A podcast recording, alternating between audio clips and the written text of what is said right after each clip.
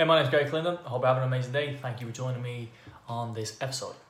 The reason for this video and it's our episode is going to be very short as well. That well, are you doing the things that you probably know you should be doing, particularly around your family? And um, what's your relationship with your family like? Is it good? I hope it's good. I mean, would do you want the good? I mean, I think we think we all want the good, right? We all want at least good, if not better. And one thing that I've struggled with a long time now is like loving my family to a degree of, you know, feeling um hugging. You know, that's a problem that I'm having. Would I'm actually come coming over right now and I'm sharing this to you, trying to extend it out to you.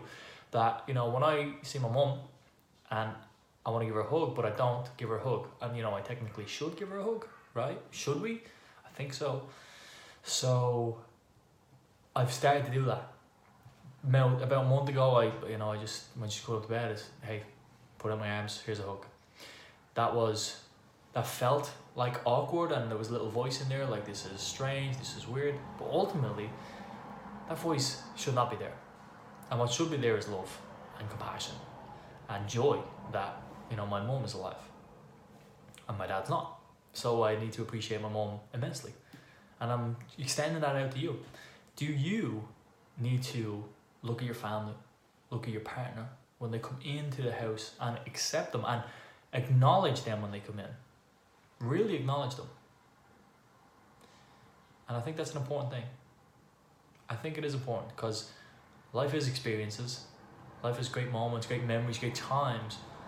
But if you get them little things right, them small acknowledgements when someone comes in from work or someone comes in at any day, any time, you get them small things right. You're sitting at the table, greeting, greeting each other well. Them small things, you know what they add up to. Can you do a small thing this week to your family, to your friends? And that small thing will add up. And I'm not saying you have to do it every single day, but I'm saying start the habit of it.